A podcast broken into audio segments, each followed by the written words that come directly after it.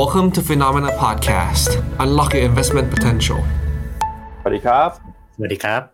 ต้อนรับคุณผู้ชมนะครับ เข้าสู่รายการข่าวเช้า Morning Brief ครับ สรุปข่าวสำคัญเพื่อให้คุณพลาดทุกโอกาสการลงทุนนะครับ เช้าวันนี้ครับ มาเจอกันกับเราสองคนครับ ผมปั๊บจุรติขันติพะโล และพี่หยงวสินปริทัน Head of Investment ของฟิโนมิน่านะครับ สวัสดีครับพี่หยงครับ สวัสดีครับปั๊บครับ สวัสดีครับครับวันนี้ก็มาแทนพี่แบงค์หนึ่งวันนะครับครั บรรยากาศการลงทุนเช้านี้ก็มีหลายเรื่องที่น่ากังวลนะครับ อย่างล่าสุดเนี่ยเราก็เห็นประเด็นข่าวนะครับ ที่เกี่ยวข้องกับการเจรจาแก้ไขเพดานหนี้สาธารณะ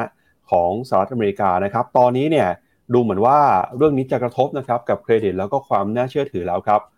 ล่าสุดนะครับทาง Fitch Rating เนี่ยออกมาประกาศนะครับให้ Rating Watch ของสหรัฐครับ อันนี้เป็น Rating Watch ก่อนนะครับ ไม่ใช่เป็น Rating จริงนะครับ อยู่ในเชิงลบนะฮะเพราะว่ามีความเสี่ยงนะครับที่ สหรัฐเนี่ยอาจจะไม่สามารถเจรจาก่อนเส้นตายวันที่ 1 มิถุนายนได้ครับ แล้วก็ตอนนี้นะครับในฝั่งของคุณเควินเมคาที่เองก็ออกมาบอกว่าตอนนี้เนี่ยเริ่มมีความไม่ชัดเจนนะครับ ระบบสัปดาห์นี้อาจจะยังไม่มีการพูดคุยเพิ่มเติมครับเหลือเวลาเนี่ยไม่ถึง 10 วันแล้วนะครับ เส้นตายกำลังใกล้เข้ามาแล้ว ตลาดก็ลุ้นกันนะครับ พอมีความไม่ชัดเจนเกิดขึ้นมาเนี่ยทำให้ตลาดหุ้นทั่วโลกปรับตัวลงมา ทั้งเมื่อคืนนี้นะครับ ตลาดหุ้นสหรัฐ ตลาดหุ้นยุโรปนะครับรวมไปถึงเมื่อวานนี้ตลาดหุ้นของเอเชียด้วย ก็ปรับลงมาค่อนข้างแรงนะครับอย่างเมื่อวานนี้ แม้ว่าจะมีข่าวดีเรื่องของเงินเฟ้ออังกฤษนะครับออกมาต่ำกว่า 10%เนี่ยแต่หุ้นยุโรปนี่ลงมาเกือบ 2%เลยนะครับแล้วหุ้นญี่ปุ่นที่เราเคยมองว่าเป็นตลาดหุ้นที่ค่อนข้างแข็งแกร่งนะครับทำจุดสูงสุดในรอบกว่า 30 ปีเนี่ยสองวันทำการที่ผ่านมาหุ้นญี่ปุ่นก็ร่วงลงมาแล้วเช่นกันนะครับเรื่องนี้ถือว่าน่ากังวลพอสมควรเลยนะครับพี่หยงครับครับแล้วก็ไม่ได้มีแค่เรื่องของเครดิตเรตติ้งนะครับ เรื่องของเฟดก็ยังเป็นประเด็นที่ต้องจับตากันอยู่นะครับ เมื่อวานนี้ทางเฟดมีการเปิดเผยเฟด minutes นะครับหรือว่ารายงานการประชุมของธนาคารกลางสหรัฐนะครับที่ก็ออกมาบอกว่าเฟดเนี่ยนะครับยังคงเฝ้ารอดูครับตัวเลขเศรษฐกิจนะครับแต่ก็ตามตอนนี้เนี่ยอาจจะมีความเอ่อจำเป็นนะครับหรือว่ามีแรงกดดันในการขึ้นดอกเบี้ย ในการประชุมครั้งถัดไปน้อยลง รวมไปถึงนะครับเมื่อคืนนี้มีหุ้นหนึ่งตัวที่ราคาปรับตัวบวกขึ้นมาได้อย่างโดดเด่นก็คือหุ้นของ NVIDIA ครับราคาหุ้นของ NVIDIA นะครับหลังจากประกาศผลประกอบการออกมา ผู้บริหารเปิดเผยถึง guidance ที่ดีกว่าคาดนะครับราคาหุ้น after hour เนี่ยพุ่งไปกว่า 20%เลยนะครับก็ถือว่าเป็นสัญญาณที่สดใสนะครับของหุ้นในกลุ่มการ์ดจอชิปเซตเซมิคอนดักเตอร์ของสหรัฐนะครับแล้วเดี๋ยวเราไปดูกันต่อด้วยว่า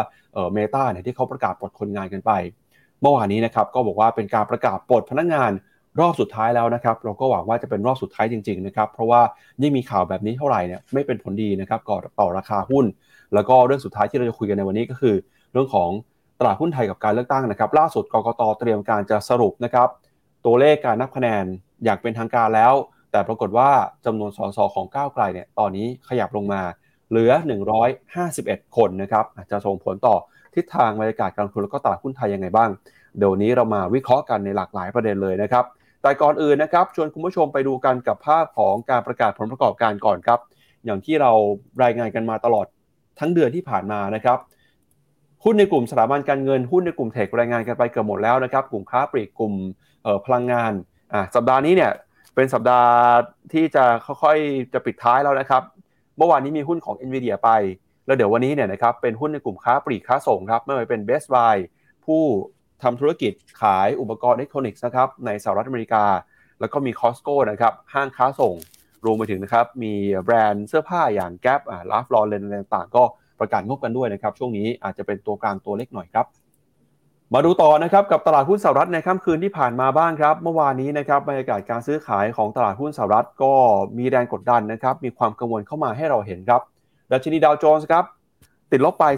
0.77% S&P 500ร่วงลงไป 0.73%ส่วนดัชนี NASDAQ ติดลบไป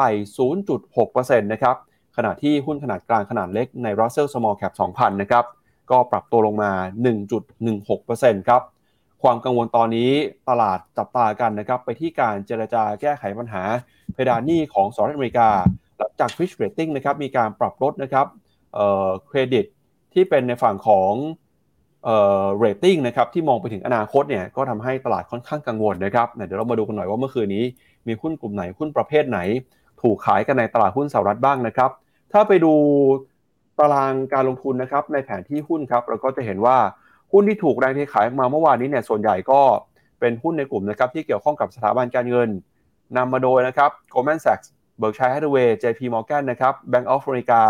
Morgan Stanley เนี่ยติดลบกันไป 1-2%เลยนะครับส่วนหุ้นในกลุ่มเทคครับเมื่อวานนี้ที่ปรับตัวลงมาแรงก็คือหุ้นของ Google ติดลบไป 1.3%หุ้นของ Tesla นะครับร่วงลงไป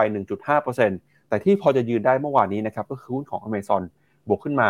1.5%แล้วก็มีหุ้นในกลุ่มพลังงานนะครับ Exxon Chevron บวกขึ้นมาได้จากราคาน้ำมันในตลาดโลกที่ฟื้นตัวขึ้นมาครับพี่ยงครับครับ ก็จริงๆ ตลาดหุ้นสหรัฐเมื่อวานนะครับ ถ้าดูถ้าดูเป็นรายเอาตัวอินเด็กซ์ก่อนนะเมื่อกี้ที่คุณปั๊บเปิดให้ดูเนี่ยนะครับ คือทั้งดาวโจนส์นะครับ S&P นะครับแล้วก็ NASDAQ เนาะนะครับก็ลงพอๆกัน Russell เนี่ยเวลาที่แน่นอนนะ small cap ถ้า sell off หรือ risk off หน่อยเนี่ยเขาก็ลงแรงกว่าอยู่ล้วจะเห็นว่าถ้าเป็นอินเด็กซ์ตัวอื่นในสหรัฐเนี่ยลงเขาเรียกว่าใกล้เคียงกันนะครับฉะนั้นผม มาลองให้ดูเป็นภาพเป็น sector เนี่ยนะครับอันนี้เป็น US sector นะครับราย sector ชื่อมันก็จะแปลกๆนิดนึงนะ มันเป็น ticker ของ iShare ตัว ETF นะครับจะเห็นว่ามีสีเขียวอยู่ตัวเดียวเองคือ Energy นะครับแต่ก็ซึ่ง Energy บ้านเขาเนี่ย weight มันนิดเดียวนะครับจะเห็นว่าที่เหลือเนี่ยลบค่อนข้างนะคือที่หนักๆหน่อยก็อาจจะ Financial นะครับแต่ว่าที่เหลือก็ค่อนข้างเรียกว่ากระจายกระจายไปนะครับฉะนั้นภาพที่เราเห็นความ outperform ของกลุ่ม Big Tech ในรอบอสัปดาห์ที่ผ่านมาเนี่ย พอเมื่อวานมันเป็นเรื่องที่ใหญ่ ๆ มากๆ เริ่มอย่างเช่นเรื่อง debt ceiling เข้ามาเนี่ยนะครับแล้วก็ฟิทช์ทำท่าจะมาแบบพึมๆเรื่อง rating นะครับซึ่งก็มันก็เลยกลายเป็นภาพเรียกว่าภาพ macro ที่ใหญ่มากๆ ก็กลายเป็นดันทุกทุก sector ให้ลงไปเลยนะครับก็ไปดูต่อนะครับกับความเคลื่อนไหวของตลาดหุ้นในฝั่งยุโรปกันบ้างครับ เมื่อวานนี้นะครับดัชนีตลาดหุ้นของยุโรปก็ปรับตัวลงมาแรงกว่าสหรัฐอีกนะครับแดัคของเยอรมนีครับติดลบไป 1.9% ในฝั่งของฟุตซี่ร้อยนะครับก็ติดลบไป 1.75%ครับนอกจากนี้นะครับ CC40 ฝรั่งเศสร่วงลงไป 1.7%ยูโรซ็อก50 นะครับ ติดลบไป 1.8%ครับ ก็ความเคลื่อนไหวนะครับของตลาดหุ้นยุโรปเมื่อวานนี้เนี่ยก็กังวลกันครับกับความคืบหน้าในการเจรจาแก้ไขปัญหาเพดานหนี้ของสหรัฐนะครับ ที่ตอนนี้เส้นตายกำลังจะใกล้เข้ามาแล้ว แต่ความคืบหน้ายังไม่มีเลยนะครับ แล้วเดี๋ยวยังไงเนี่ยถ้าหากว่ามีการเจรจากันเกิดขึ้นจริงนะครับ ก็ลุ้นกันอีกนะว่า จะเข้าไปคุยในสภาคองเกรส จะส่งต่อไปที่คุณโจไบเดนแล้วก็จะเซ็นทันวันที่ 1 มิถุนายนนี้หรือเปล่านะครับ พอเหตุการณ์มีความไม่ชัดเจนแบบนี้เนี่ยก็ทำให้นักทุนเลือกที่จะขายนะครับลดความเสี่ยงของพอร์ตลงมาก่อนครับ อย่าลืมนะครับว่าบางท่านอาจจะบอกเอ๊ะมันเรื่องอ default มันอยู่ฝั่งสหรัฐ แล้วทำไมมันถึงต้องมากระเด็นนะครับหรือส่งผลกระทบนะครับในหุ้นยุโรปแล้วก็กลายว่าเหมือนยุโรปลงแรงด้วย จริง ๆ ที่ยุโรปลงแรงก็ไม่มีอะไรครับ มันขึ้นไปแรงมากนะ ถ้าเราดูในกราฟเนี่ยนะครับ ก็คือ DAX เงี้ยนะครับ ก็จะเห็นว่า outperform นะแล้วก็พุ่งขึ้นไปแรงในในสัปดาห์ที่ผ่านมาเนี่ยค่อนข้างแรงนะฉะนั้นการที่ขึ้นไปแรงเร็วๆมาก พอเจอปัจจัยที่ใหญ่มากๆมาเริ่มคลุมเนี่ยนะครับตลาดก็มีเซลล์ออฟกันได้ แต่เรื่อง US default มันมันมันถ้าถ้ามันเกิดขึ้นนะซึ่งผมคิดว่ามันไม่ใช่เบสเคสของใครหลาย ๆ คนรวมถึงไม่ใช่เบสเคสของเราเนี่ยมันกระทบทุกคนจริงๆนะเพราะว่าตัวสหรัฐนะทั้งในเชิงความมั่นคง ในเชิงอัตราดอกเบี้ยเนี่ยมันเป็นพื้นฐานของการคิดคำนวณสินทรัพย์การเงินทุกอย่างในโลกนี้เลยครับ ไปดูต่อนะครับที่ความเคลื่อนไหวของตลาดหุ้นในฝั่งของเอเชียกันหน่อยครับ เช้านี้นะครับดูเหมือนว่าทางเอเชียเนี่ยก็มีการประกาศตัวเลขเศรษฐกิจนะครับ แล้วก็มีความเคลื่อนไหวที่น่าสนใจของตลาดหุ้นญี่ปุ่นด้วยครับตลาดหุ้นญี่ปุ่นนะครับปรับตัวลงมาในช่วง 2 วันทำการก่อนหน้านี้นะครับหลังจากสัปดาห์ที่แล้วเนี่ยขึ้นติดต่อกันเกือบทุกวันเลยครับ สาเหตุสำคัญนะครับก็มาจากความกังวลนะครับเรื่องของการเจรจาแก้ไขปัญหานะครับเพดานหนี้สาธารณะของสหรัฐครับทำให้ญี่ปุ่นเนี่ยเริ่มเห็นแรงเทขายมาตอนนี้นะครับกำลังจะมาทดสอบ 30,000 จุดอีกครั้งหนึ่งแล้วนะครับสำหรับดัชนีนิกเกอิ225 แต่เช้านี้เปิดมาเนี่ยก็บวกขึ้นไม่ได้นะครับ 0.37%ครับออสเตรเลียนิวซีแลนด์นะครับซื้อขายกันอยู่ในกรอบนะครับมีการซื้อขายด้วยท่าทีที่ระมัดระวัง พอเรื่อง debt ceiling ไม่ชัดเจนเนี่ยก็กดดันกันทุกตลาดเลยนะครับ แล้วก็หุ้นจีนครับเมื่อวานนี้หุ้นจีนก็ยังปรับตัวลงไปต่อนะครับมากกว่า 1% China A50 ติดลบไป 1.5%ฮั่งเส็งฮ่องกงนะครับร่วงลงไปแรงนะครับพี่หยงติดลบไป 1.8%นะครับจีนเองเนี่ยก็มีทั้งปัจจัยภายในภายนอกนะครับปัจจัยในประเทศเองก็ยังลุ้นกันอยู่นะครับว่าเศรษฐกิจจีนจะสามารถฟื้นตัวได้ตามเป้าที่วางไว้หรือเปล่า ส่วนปัจจัยภายนอกเนี่ยก็มีตั้งแต่เรื่องของปัญหาเพดานหนี้นะครับที่จะเข้ามากระทบกับประเทศที่เป็นประเทศคู่ค้า ประเทศที่เป็นมีกิจกรรมทางเศรษฐกิจร่วมกันกับสหรัฐนะครับ รวมไปถึงจีนก็มาเผชิญกับปัญหา การทำสงคราม การค้าสงครามเทคโนโลยี การกีดกั้นทางการค้าต่างๆนะครับ ก็ทำมาให้หุ้นจีนช่วงนี้อ่อนแอ เมื่อวานนี้ตลาดหุ้นจีนนะครับร่วงลงมาทำจุดต่ำสุดในรอบ 4 เดือนแล้วนะครับจับตาระมัดระวังกับหุ้นจีนด้วย แล้วก็มาดูต่อนะครับ เวทไต้หวันครับเช้านี้เปิดมาเคลื่อนไหวในแดนลบเล็กน้อยนะครับหุ้นไทยภาพ2อสวันที่ผ่านมาครับพี่หยงคล้ายๆกันเลยฮะเช้าเปิดลบ เย็นกลับมาบวก เช้าเปิดบวก เย็นกลับมาลบนะฮะ เมื่อวานนี้หุ้นไทยเนี่ย ภาคเช้าก็ซื้อขายอยู่ในแดนลบนะครับ ก่อนที่จะมีแรงซื้อกลับมา แต่ก็บวกมาได้อ่อนๆนะฮะ บวกขึ้นมา 1.67%นะครับ มาดูต่อครับ คอสปีเกาหลีใต้วันนี้เปิดมาซื้อขายอยู่ในกรอบแคบๆนะครับ เมื่อสักครู่ที่ผ่านมานี่เองครับ ไม่ถึง 5 นาทีนะครับ ธนาคารกลางของเกาหลีใต้เพิ่งออกมาประกาศ คงอัตราดอกเบี้ยนโยบายไว้นะครับที่ 3.5%เป็นการคงดอกเบี้ยติดต่อกัน 3 ครั้งแล้วนะครับ แล้วก็ในฝั่งของเอ่อ Nifty 50นะครับหุ้นของอินเดียติดลบไป 0.3 หุ้นของเวียดนามครับปรับตัวลงไป 0.6 แล้วก็เมื่อประมาณชั่วโมงที่ผ่านมานะครับสิงคโปร์ครับมีการเปิดเผยตัวเลข GDP นะครับปรากฏว่ามีการติดลบไปเล็กน้อยนะครับในช่วงไตรมาสที่1ครับ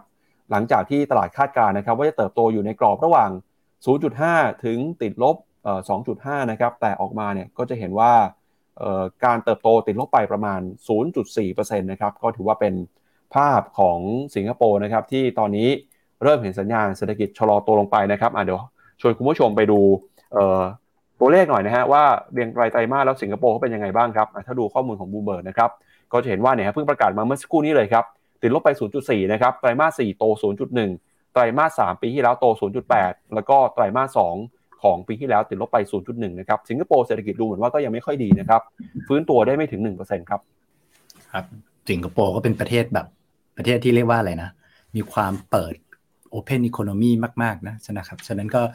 นึกถึงอย่างเกาหลีหรือเวียดนามนะที่เรียกว่า global economy เนี่ยมีผลกระทบต่อตัวเศรษฐกิจนะครับ ผมมาชวนดูจีนนิดหนึ่ง จีนเมื่อวานเนี่ยนะครับ ผมเองก็นั่งจะเรียกว่าอะไร นั่งตามนะ แล้วก็มีคอมีอะไรกันอยู่ เห็นทั้ง A share นะครับ CSI 300ฮั่งเส็งนะครับแล้วก็ SSCI ลงก็คือพูดง่ายลงค่อนข้าง across ทุกแนวทุก sector นะครับสิ่งหนึ่งที่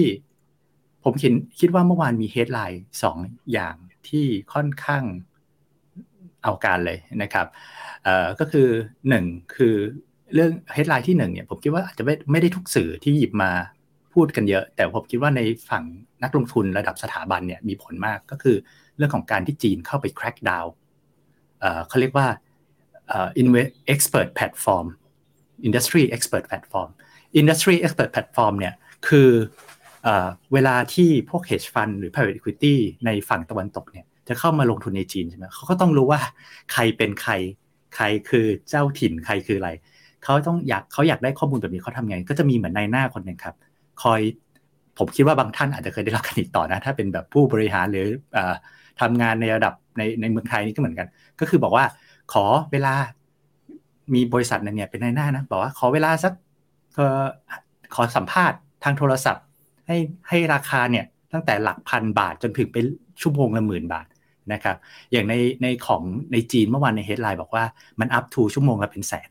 นะครับ เพื่อที่ hedge fund หรือ private equity พวกนั้นเนี่ย จะคอยหา insight ว่าจะลงทุนในจีนควรจะไปทางไหนไปหาใครดีนะครับ กลายเป็นว่ารัฐบาลเนี่ยนะครับทางสีจิ้นผิงเนี่ยนะครับมองว่าอันนี้เป็นเทรดนะครับเป็นภัยคุกคามต่อความมั่นคง ก็เลยแบนเรื่องนี้ ซึ่งในข่าวเนี่ยบอกว่าหลาย hedge fund หรือมันเป็นการตัดตัดการหาข้อมูล ตัดทางเข้าของโลกตะวันตกหลายอย่างนะครับ ซึ่งซึ่งก็ทำให้เกิดคำถามอีกแล้วว่าเฮ้ยหุ้นจีนเนี่ยมัน เอาอีกแล้วเหรอยังจะมาเขาเรียกอะไรรัฐบาลจะมาควบคุมในบางอินดัสทรีอะไรอีกหรือเปล่านะครับอีกประเด็นหนึ่งก็คือมีข่าวว่าพวกเรื่องของการชำชำระหนี้นะนะครับเรื่องของการชำระคืนเงินของรัฐบาลท้องถิ่น ถ้าผมจะไม่ผิดน่าจะเป็นคุณหมิงนะครับเรียกว่ามีความปริ่มปริ่ม last minute นะครับในการชำระคืนเงินต้นนะครับก็เลยเกิดอาการแบบว่าเฮ้ย นี่มันรัฐบาลท้องถิ่นจะ default กันหรือเปล่านะครับ แล้วก็เข้าใจก็จะมี rumor spread ไปในในในจีนนะครับ ซึ่งก็ทำให้เกิดภาพตลาดที่เราเห็นแบบนี้นะครับในเมื่อวานนะครับไปดูกันต่อนะครับกับประเด็นเรื่องของราคาสินค้าโภคภัณฑ์บ้างนะครับ ล่าสุดครับเช้านี้ราคาทองคำนะครับ ก็ปรับตัวลงมาซื้อขายกันอยู่ที่ระดับ 1,956 ดอลลาร์ต่อทริอัลนะครับ ก็ทองคำเนี่ยปรับตัวลงมานะครับ หลังจากที่ ค่าเงินดอลลาร์แข็งค่าขึ้นมาครับเดี๋ยวอันนี้อาจจะให้พี่หยงช่วยช่วยอธิบายหน่อยนะว่า เอ๊ะ มันมีปปัญหาจะผิดนัดชำระหนี้แล้วทำไมดอลลาร์ถึงแข็งค่าอ่าพอดอลลาร์แข็งค่าเนี่ยอะมันก็มากดดันราคาทองคำนะครับ แล้วก็ราคาน้ำมันครับล่าสุดเช้านี้ราคาน้ำมันดิบ WTI นะครับซื้อขายอยู่ที่ 74 ดอลลาร์ราคาน้ำมันเบรนท์นะครับ 78 ดอลลาร์นะครับราคาน้ำมันดิบเนี่ยก็ปรับตัวขึ้นมาต่อเนื่องติดต่อกันหลายวันทำการแล้วนะครับ ก็มีสาเหตุสำคัญมาจาก 2 เรื่องครับ ราคาน้ำมันเรื่องที่หนึ่งก็คือ เมื่อวานเราบอกไปแล้วว่า ตอนนี้เนี่ยนักลงทุนนะครับ โดยพ้องยิ่งฝั่งเก็งกำไรเนี่ยเขาเข้ามาช็อตราคาน้ำมันกัน เพราะเขาคิดว่าเศรษฐกิจจะไม่ดีใช่ไหมครับ ก็หวังจะทำกำไรจากราคาน้ำมันที่ปรับตัวลงมา แต่เมื่อวานนี้เจ้าชายซาอุนะครับ เจ้าชายที่จากเอ่อมาจากซาอุดิอาระเบียเนี่ยออกมาบอกว่าขาช็อตเนี่ยระวังไว้เถิดนะฮะ วันที่ 4 มิถุนายนโอเปกมีประชุมกัน อาจจะมีเซอร์ไพรส์ก็ได้นะครับ พอพูดแบบนี้ปุ๊บราคาน้ำมันเด้งมา 2 วันแล้วครับ อีกเรื่องหนึ่งครับมีการรายงานสต็อกน้ำมันดิบสหรัฐที่ออกมา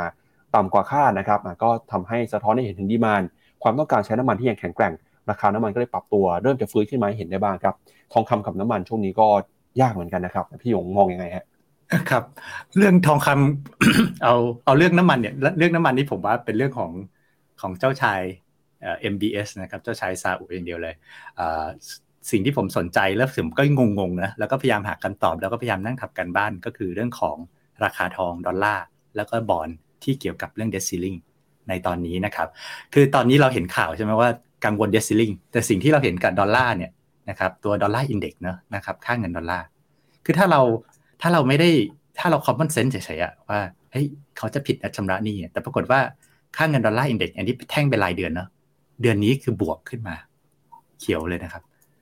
ในขณะที่ทองเนี่ยถ้าเราคิดว่าดอลลาร์จะมีปัญหาใช่ไหมครับ ทองก็น่าจะวิ่ง สิ่งที่ reflect คือตอนนี้จริงๆ เอาจริงๆฮะตลาดไม่ได้มองสิ่งนี้เป็น base case ความกังวลเนี่ยมันกระจุกอยู่บางอาอาจจะไปโผล่ที่บางสินทรัพย์นะครับ แต่ในเชิงของอทองเนี่ยยังไม่ได้ออกอาการสิ่งนั้นเท่าไหร่นะครับ ในขณะที่ดอลลาร์ถามว่าแปลว่าถ้าถ้าจะ default จริงดอลลาร์จะต้องลงไหมนะครับหรือความเสี่ยงคือจริงๆอยากคือแรก ผมจะ comment ในข่าวแรกแต่ผมหยิบของมาพูดบางส่วนในนี้คือ คืออในถ้าจริงๆสิ่งที่อย่างสหรัฐเนี่ยนะครับโดน downgrade เคยโดน downgrade rating นะในปี 2011เนี่ยนะครับอตอนนั้นเนี่ยโดน downgrade โดยเอ่อ S&P เดือน 8 แล้วดอลลาร์นะเดือนเก้าเดือน 8 ไม่ขยับนะครับแล้วก็ดอลลาร์ index เดือน 9 วิ่งด้วยซ้ำ นะครับฉะนั้นเนี่ยตลาดเนี่ยไม่ได้คิดแบบนั้นนะครับกลายเป็นว่ามองว่าตัวดอลลาร์ก็ยังเป็น safe haven อยู่นะครับเนี่ยเดียวกันเนาะนะครับถ้าเป็นทองถ้ามีความกังวลแบบช่วงเเรื่องเรื่องดาวเกรดจริงๆเนี่ยนะครับทองจริงๆแล้วก็จะวิ่งได้นะนะครับเขาดาวเกรดนี่คือเนี่ยเดือนออกโทเบอร์ปี 2011 นะครับสิงหาปี2011ก็จะเห็นว่าราคาทองเนี่ยวิ่งขึ้นไปต่อได้ ในขณะที่เมื่อกี้เราดูนะดอลลาร์ก็วิ่ง ทองก็วิ่ง ฉะนั้นถ้าถ้านะครับมีความกังวล default แบบงวดเข้ามาจริงๆเนี่ยถ้าเราเอาปีประวัติศาสตร์ปี 2011นะก็คือดอลลาร์วิ่งทองวิ่งไปด้วยกันนะครับ แต่ตอนนี้ก็คือยังไม่ได้ price เรื่องนั้นอย่างจริงจังนะครับเอาละครับเดี๋ยวเรามาดูกันต่อนะครับ กับประเด็นใหญ่เรื่องแรกของเราในวันนี้นะครับก็คือเรื่องของการเจรจาแก้ไขปัญหาเพดานหนี้สหรัฐนะครับ ที่ทุกครั้งเลยครับที่มีการพูดคุยกันระหว่างคุณโจไบเดนกับคุณเควินแมคคาที่นะครับ ก็จะมาบอกว่า การพูดคุยเนี่ยเป็นไปอย่างราบรื่นนะครับอ่าเห็นความคืบหน้ามี productivity นะครับ แต่พอไปถามว่าได้ข้อสรุปหรือยังก็คือคำตอบก็คือยังไม่มีนะครับอะเมื่อวานนี้ครับเขาก็ไปคุยกันอีกรอบหนึ่งนะครับ คุยกันนานเลยครับประมาณ 4 ชั่วโมงครับพี่หยงสุดท้ายแล้วเนี่ยออกมาพูดเหมือนเดิมเลยฮะออกมาบอกว่าการเจรจาเนี่ยมีทิศทางที่ดีขึ้นนะแล้วก็เห็นสัญญาณต่างๆ ที่ดี เชื่อมั่นว่าสหรัฐอเมริกาจะสามารถหลีกเลี่ยงการผิดนัดชำระหนี้ได้ แต่อะไรก็ตามนะครับ พอไปถามว่าได้ข้อสรุปหรือยังคำตอบก็คือ ยังนะครับเมื่อวานนี้เขาคุยอะไรกันบ้างนะครับเมื่อวานนี้เนี่ยเขาพูดคุยกันนะฮะหลังจากที่ 2 ฝ่ายยังไม่สามารถหาข้อตกลงร่วมกันได้นะครับสิ่งที่คุณเควินแมคคาที่เสนอก็คืออยากจะเห็นนะครับการปรับลดงบประมาณขณะที่คุณโจไบเดนนะครับก็มีการยอมถอยมาบางส่วนแล้ว แต่ก็บอกบางเรื่องเนี่ยยังคงไม่สามารถยอมได้ทำให้สุดท้ายแล้วนะครับการเจรจาเนี่ยไม่สามารถหาข้อสรุปได้ครับคุณเควินมิคาที่นะครับบอกว่าสัปดาห์นี้อาจจะไม่มีการพูดคุยแล้วครับหลังจากที่เมื่อวานคุยกันไปนะครับโดยสัญญาณเส้นตายก็ใกล้เข้ามาแล้ว 1 มิถุนายนนะครับ เขาบอกว่าตอนนี้นะครับ แม้ว่าการเจรจาอาจจะยังไม่ประสบความสำเร็จเนี่ยแต่คุณเควินแมิคาที่ก็บอกว่าอาจจะขอให้คณะเจรจาเนี่ยไปหยุดพักก่อนนะครับ แล้วก็จะกลับมาเจรจาใหม่หลังจากวันที่ 29 มิถุนาเอ่อ29 พฤษภาคมฮะซึ่งเป็นวันหยุด Memorial Day นะครับ ก็คุยกันจนถึงนาทีสุดท้ายเลยครับพี่หยง 30 31 แล้วก็วันที่ 1 นะครับ กลายเป็นว่าเราน่าจะเห็นการบรรลุข้อตกลงเนี่ยออกมาใกล้ๆกับวันที่ 1 มิถุนายนเลยครับ โดย สัญญาณตอนนี้นะครับคุณเควินแมคคาที่ก็บอกว่าแม้ว่าจะมีความคืบหน้าในการเจราจาจริงนะครับ แต่ก็ยังไม่สามารถหาข้อสรุปได้ โดยทั้งสองฝ่ายเนี่ยยังมีข้อตกลงไม่สามารถหาข้อตกลงร่วมกันได้ในบางเรื่องนะครับประธานาธิบดีโจไบเดนครับออกมาบอกว่าข้อเสนอที่อยากจะให้เห็นการปรับลดงบประมาณรายจ่ายเนี่ยยังไม่สามารถทำตามได้นะครับ ขณะที่คุณเควินแมคคาที่ออกมาปฏิเสธครับของนโยบายจากคุณโจไบเดนนะครับที่อยากจะเห็นการเพิ่มรายได้ของรัฐบาล ด้วยการเก็บภาษีคนรวยอะอันนี้ก็เป็นเรื่องที่ทั้งสองฝ่ายเห็นไม่ตรงกันนะครับ ซึ่งถ้าหากว่าทำเนียบข่าวแล้วก็สภาคองเกรสเนี่ยไม่สามารถบรรลุข้อตกลงได้ ก็จะทำให้สหรัฐอเมริกาเข้าสู่ความเสี่ยง การผิดนัดชำระหนี้ในวันที่ 1 มิถุนายนนี้นะครับ ผลกระทบที่ตามมาคืออะไรครับ ล่าสุดนะครับ Fish Rating ครับออกมาบอกนะครับว่าเตรียมการจะหันเครดิตอันดับความน่าเชื่อถือของสหรัฐอเมริกา ในปัจจุบันนะครับที่อยู่ในระดับ Triple A ครับ เนื่องจากการเจรจาเนี่ยยังไม่มีความคืบหน้านะครับ อาจจะส่งผลให้เกิดการผิดนัดชำระนี้ได้ แล้วก็พร้อมๆกันนี้นะครับเขาก็ได้มีการ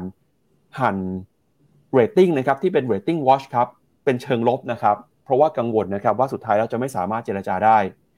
โดยการหัน rating watch เนี่ยนะครับก็เป็นการสะท้อนให้เห็นถึงความแตกแยกทางการเมืองนะครับที่ทำให้สหรัฐยังไม่สามารถปรับเพิ่มหรือว่าแก้ไขปัญหาเพดานนี้ได้ แม้ว่าตอนนี้เส้นตายกำลังจะใกล้เข้ามาแล้วนะครับ โดยทาง Fish Rating ก็ระบุว่า ความเสี่ยงในด้านต่างๆเนี่ยมีการทวีความรุนแรงเพิ่มมากขึ้น หากว่าสหรัฐนะครับไม่สามารถปรับเพิ่มเพดานนี้ได้ ก่อนวันที่กำหนด ผลที่ตามมาคือรัฐบาลจะไม่สามารถชำระนี้ได้นะครับแล้วก็จะมีผลผูกพัน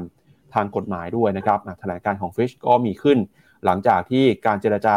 ระหว่างคุณเควินแมคคาที่กับคุณโจไบเดนออกมาล้มเหลวนะครับในการพูดคุยกันเมื่อวานนี้ครับพี่ยงคือเรื่องนี้พอผมเห็นข่าวตื่นเช้ามาเห็นข่าวก็ตกใจนิดนึงนะ คือผมคิดว่าไอ้เรื่องเจรจาทุกวันเนี่ย มันก็มีข่าวเรื่องนี้มาทุกวันใช่ไหมครับคุณปั๊บก็รายงานมาหลายวันแล้ว แต่พอ Fitch ออกมาขยับเนี่ยนะคือเขาก็มาแบบแค่นะคือยังไม่ได้ดาวเกรดนะนะครับมันถึงว่ามันเป็นมันเป็น step อะมันเป็นเหมือนการส่งสัญญาณเตือนนิดนึงนะครับทำให้ผมนึกถึงปี 2011 ไง ที่เขาโดน downgrade จริงๆ คือจะเล่าให้ฟังก็คือว่า 2011 เนี่ย โดน S&P downgrade ครับจาก Triple A เป็น triple เอ่อเป็น Double A บวกนะ A 2 ตัวแล้วก็บวกจาก A 3 ตัวหลังจากโดนหลังจากดาวเกรดไปเนี่ยถ้าถูกจะไม่ผิด 20 กว่าวันหรือไม่เกินเดือนหนึ่ง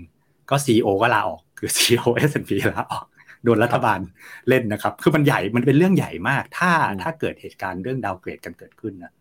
ผลกระทบที่ตามมาคืออะไรนะครับ ก่อนหน้านี้เราเคยวิเคราะห์ไปแล้วฮะก็อย่างที่บอกไปมีหลายเรื่องนะครับ ไม่ว่าเป็นเรื่องของปัญหา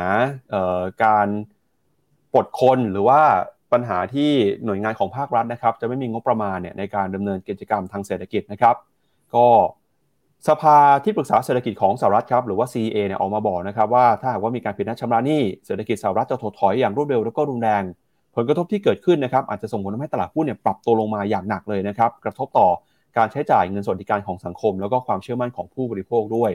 เมื่อวานนี้นะครับเราเคยให้คุณผู้ชมดูภาพนี้ไปฮะก็คือภาพ ไทม์ไลน์นะครับถ้าหากว่าสหรัฐอเมริกาผิดนัดชำระหนี้เนี่ยสิ่งที่ตามมาจะเป็นอะไรบ้างนะครับ ก็ VOA ครับเขาไปรวบรวมมาอย่างที่บอกไปวันที่1เนี่ยนะครับถ้าหากว่าผิดนัดชำระหนี้โครงการต่างๆนะครับก็จะไม่มีงบประมาณในการดำเนินการต่อนะครับสวัสดิการสังคม ชาวอเมริกันก็จะเดือดร้อน และที่น่าสนใจก็คือการหั่น credit rating นะครับ Fitch Ratings นะครับออกมาเตือนแล้วนะครับว่าอาจจะถูกลด credit rating ถ้าหากว่าไม่สามารถเจรจากันได้ แล้วก็ Moody's ครับก็มีการตั้งข้อสังเกตด้วยนะครับ Moody's บอกว่าการผิดนัดชำระหนี้เนี่ยอาจจะนำไปสู่การที่รัฐบาลสหรัฐต้องจ่ายดอกเบี้ยเงินกู้ที่สูงขึ้นในระยะยาว พอดอกเบี้ยเงินกู้สูงขึ้นมานะครับก็จะกระทบกับเศรษฐกิจทั้งหมดเลยครับดอกเบี้ยบัตรเครดิตดอกเบี้ยบ้านนะครับดอกเบี้ยสินทรัพย์ต่างๆ ก็จะปรับตัวขึ้นมา ก็จะกระทบนะครับกับค่าใช้จ่ายของชาวอเมริกัน แล้วก็มีอีกเรื่องหนึ่งนะครับก็คือค่าเงินดอลลาร์ครับก็มีคนเตือนเหมือนกันนะครับว่า ตอนนี้เนี่ย demand หรือความต้องการลงทุนนะครับในพันธบัตรรัฐบาลสหรัฐอาจจะลดลงนะครับทำให้บทบาทของเงินดอลลาร์ในระบบเศรษฐกิจโลกอาจจะอ่อนแอ ความต้องการเงินดอลลาร์จะลดลงไป ค่าเงินดอลลาร์เมื่อเปรียบเทียบกับสกุลอื่น ก็จะมีการผันผวนมากขึ้น แต่ภาพที่เราเห็นเมื่อวานนี้คือสวนกันนะครับ อันนี้นักวิเคราะห์อาจจะออมองพลาดไปก็ได้ แต่ที่แน่ๆคือตลาดหุ้นครับ ตลาดหุ้นอาจจะไม่ชอบข่าวนี้นะครับ มีการปรับตัวลงมาให้เห็นใน 1-2 วันที่ผ่านมาแล้วครับพี่ยงไปดูข้อมูลเพิ่มเติมมาหน่อยฮะ พอ Fitch Rating นะครับออกมาประกาศว่าเตรียมจะหันเครดิตเนี่ยทำให้ค่าเงินเยนครับแข็งค่าขึ้นมาเมื่อเปรียบเทียบกับค่าเงินดอลลาร์สหรัฐนะครับครับทำไมซึ่งครับ รูปนี้มันมันคือคือเวลาคนบอกว่า ถ้ามันก็จะมีอีกความคิดอีกแบบนะว่า ถ้าเอ่อถ้าดอลลาร์จะมีปัญหาเนี่ยฉะนั้นอะไรคือทางเลือกทางเลือกของ currency ที่มีความ safe เวลามองเป็น safe haven อีกอันหนึ่งก็คือเยน นะครับมันก็เลยเกิดอาการกระตุกกระตุกลงนี่หมายถึงว่าเยนแข็งขึ้นนะแต่มันก็ไม่ได้เยอะมากพอเราดูเช้านี้นะครับ ไปดูต่อครับ อันนี้เป็น credit rating ของกลุ่ม G7 นะครับพี่หยงภาพนี้เนี่ยทำให้เราเข้าใจเรื่องสถานการณ์ตอนนี้ได้ดีขึ้นยังไงบ้างครับ คือคืออตัวสหรัฐนะครับ คือตอนนี้คนที่มี Triple A แบบล้วนๆเนี่ยนะครับหมายถึงว่าทุก rating agency S&P Moody's Fitch สมมติสามเจ้าใหญ่เนี่ยคือเยอรมนี นะครับก็คือมั่นคงที่สุดนะ 3A นี่คือสูงสุดไม่มีสูงกว่านี้ล้วนะครับจะเห็นว่าสหรัฐเองเคยได้สถานะนั้น แต่ว่าก็ S&P ก็เอาเขาลงมาแล้วนะครับตั้งแต่ปี 2011 นะครับฉะนั้นการที่เวลาเราพูดถึงความมั่นคงด้าน Triple A A 3ตัวเนี่ย แล้วจะบอกว่าจะเกิดการ default หรือการผิดนัดชำระหนี้เนี่ย มันเป็นอะไรที่เขาเรียกอะไร เกิดขึ้นได้ยากและจินตนาการไม่ค่อยออก นะครับเรานึกถึงสมมติเราบอกว่าอิตาลีเนี่ย Triple B แล้วบอกอิตาลีจะ default นะครับมีผิดนัดชำระหนี้บ้างเอออันนั้นขอเข้าใจได้เพราะว่ามันไม่ใช่เรตติ้ง 3A นะครับแต่ว่าบอกสหรัฐนะครับมันจะผิดนัดชำระหนี้แบบที่เราเริ่มกังวลกันเนี่ยนะครับก็เป็นอะไรที่เขาเรียกอะไรจินตนาการแทบไม่ออกเลยนะครับแต่อย่างที่คุณปั๊บให้ดูนะผลกระทบมันร้ายแรงเหลือเกินนะฉันต้องฝืนว่าตอนนี้ส่วนใหญ่แล้วตลาดนะ base case ไม่ว่าผมฟังจาก fund manager ช่วงนี้ได้ ได้คุยกันบ่อยๆ เนี่ยก็ก็คิดแบบนั้นเหมือนกัน คือไม่คิดว่ามันจะจะ default นะครับ มาดูกันต่อนะครับ ผลกระทบที่เกิดขึ้นอีกเรื่องหนึ่งฮะก็คือตลาดเอ่อมันนี่มาเก็ตนะครับสำนักข่าวรอยเตอร์เขาบอกว่าเอ่อข้อมูลของเครนเดต้าครับออกมาระบุนะครับ ว่ากองทุนรวมตลาดเงินเนี่ยซึ่งเป็นแหล่งเงินทุนในระยะสั้นที่สำคัญของบรรดาองค์การปกครองส่วนท้องถิ่นของสหรัฐอเมริกาเนี่ยนะครับ มีการเข้าไปซื้อ สินทรัพย์นะครับในกองทุนรวมตลาดเงินเพิ่มมากขึ้นครับพี่ยงเขาบอกว่าสาเหตุสำคัญก็มาจาก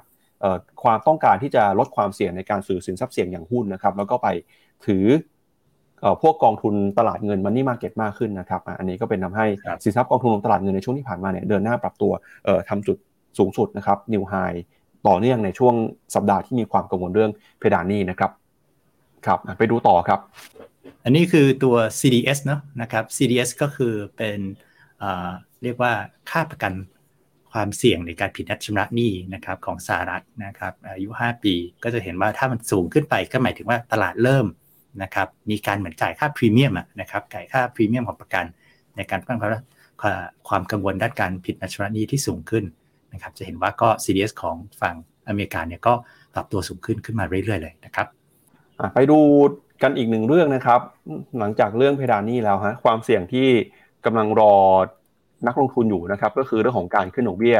จากธนาคารกลางสหรัฐนะครับ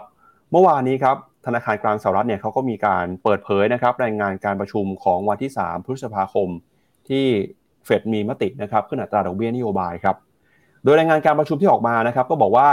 ตอนนี้เนี่ยเสียงในคณะกรรมการเฟดเริ่มจะแตกแล้วนะครับบางส่วนก็มองว่าความจำเป็นในการใช้นโยบายการเงินเข้มงวด อาจจะมีน้อยลงไปนะครับ ตลาดก็เลยมองไปถึงการประชุมในเดือนมิถุนายน ที่จะถึงนี้ว่าคณะกรรมการเฟดอาจจะหยุดขึ้นดอกเบี้ยไปก่อนนะครับ เพื่อรอดูท่าทีก่อนที่จะเริ่มขึ้นดอกเบี้ยครั้งใหม่ถ้าหากว่าเศรษฐกิจเห็นสัญญาณการฟื้นตัวหรือว่าความร้อนแรงของเงินเฟอ้อที่ชัดเจนมากกว่านี้นะครับ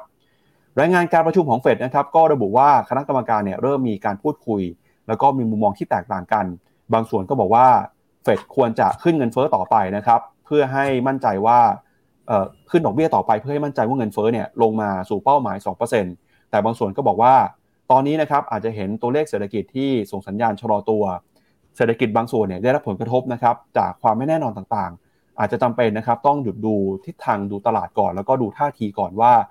เศรษฐกิจพร้อมไหมถ้าว่าจะมีการขึ้นดอกเบี้ยต่อไปนะครับมุมมองของตลาดตอนนี้นะครับก็สะท้อนให้เห็นผ่านตัวเลข FOMC Fed Short t o นะครับเดี๋ยวให้พี่หยงไปเปิดดูด้วยว่าเป็นยังไงนะฮะ ก็ตลาดส่วนใหญ่ตอนนี้เนี่ยเริ่มมองว่าการประชุมในเดือนมิถุนายนนี้เฟดน่าจะคงดอกเบี้ยต่อไปนะครับก่อนที่จะไปขึ้นดอกเบี้ยในการประชุมครั้งถัดไปด้วย เพราะฉะนั้นนะครับตอนนี้เองเรื่องนี้เนี่ยก็ยังเป็นเรื่องที่คณะกรรมการเฟดบอกว่า ยังคงต้องจับตาแล้วก็ให้ความสำคัญกับเรื่องของข้อมูลนะครับยังคงเป็น Data Dependent นะครับช่วงที่ผ่านมาเฟดมีการขึ้นดอกเบี้ยติดต่อกันมาประมาณ 10 ครั้งแล้วนะครับแล้วก็ทำให้ตราดอกเบี้ยนโยบายเนี่ยปรับขึ้นมา 500 basis point ตั้งแต่เดือนมีนาคม ปี 2022 อย่างไรก็ตามตอนนี้อัตราดอกเบี้ยเนี่ยเข้าใกล้เป้าหมายแล้ว แต่เงินเฟ้อยังคงอยู่ห่างไกล เพราะฉะนั้นนะครับการใช้นโยบายการเงินที่เข้มงวด อาจจะยังจำเป็น แต่จะรีบร้อนหรือเปล่าเนี่ยข้อมูลตอนนี้บอกว่าเฟดอาจจะต้องรอดูข้อมูลก่อนนะครับถ้าหากมั่นใจแล้วถึงจะมีการขึ้นดอกเบี้ยครั้งหนึ่งครับมาดูหน้าจอผมที่ f e d Watch 2 กันนะครับ ซึ่งก็เอาไว้ดูนะว่าเซนติเมนต์ของตลาดมองเรื่องการขึ้นดอกเบี้ยของเฟดเป็นอย่างไรนะครับ ในดูง่ายๆก่อนภาพแรกก่อนดีกว่า ภาพปัจจุบันเนี่ยนะครับก็คือหกสิบห้าเปอร์เซ็นต์นะครับเชื่อว่าเชื่อว่านะครับเฟดฟันเรทจะอยู่ที่เท่าเดิมไม่ขึ้นละนะครับแต่ว่าก็จะมีคนที่ยังมองว่าขึ้นอีกหนึ่งสลึงนะครับไปที่ 5.25 ถึง 5.5 เนี่ยสามสิบสี่เปอร์เซ็นต์ซึ่งสัดส่วนนี้มันเปลี่ยนแปลงไปอย่างไรนะครับในช่วงสัปดาห์ที่ผ่านมา ก็คือคนที่มองว่าขึ้นอีกสลึงหนึ่งเนี่ยนะครับจะเห็นว่ามันชันขึ้นหมายถึงว่า ที่ผ่านมาเนี่ยนะครับสัญญาณเซนส์ของคนมองไปด้านฮอกกิชการขึ้นดอกเบี้ยเนี่ยปรับเพิ่มมากขึ้น แต่ว่าก็ยังถือว่าน้อยนะครับเพราะว่าผมว่ามันก็ก็อินไลน์ไปกับเเรื่องของมินิทของเฟดเนาะที่เขาก็มีความเขาเรียกว่าอะไรความเสียงแตกนะครับแต่ว่าเฟดเนี่ยในรอบที่แล้วที่เขาออกมาแถลงเนี่ยเขาก็ถอดประโยคที่บอกว่านโยบายการเงินที่เข้มงวดยังมีความจำเป็นต่อไปเขาถอดประโยคนั้นออกแล้วนะครับฉะนั้นทำให้เสียงส่วนใหญ่ก็ยังมองว่าน่าจะนะคง นะครับ ในรอบนี้ ไปดูคาดการณ์ของตลาดหน่อยครับ ก็ให้พี่หยงดูอันนี้หน่อยนะฮะว่าครั้งหน้าเนี่ยตลาดเขามองว่าจะขึ้นหรือเปล่าแต่ที่บูมเบิร์กเขารายงานเขาบอกว่าเฟดน่าจะขึ้นดอกเบี้ยเดือนพฤษภาคมเป็นเดือนสุดท้ายแล้วครับ แล้วก็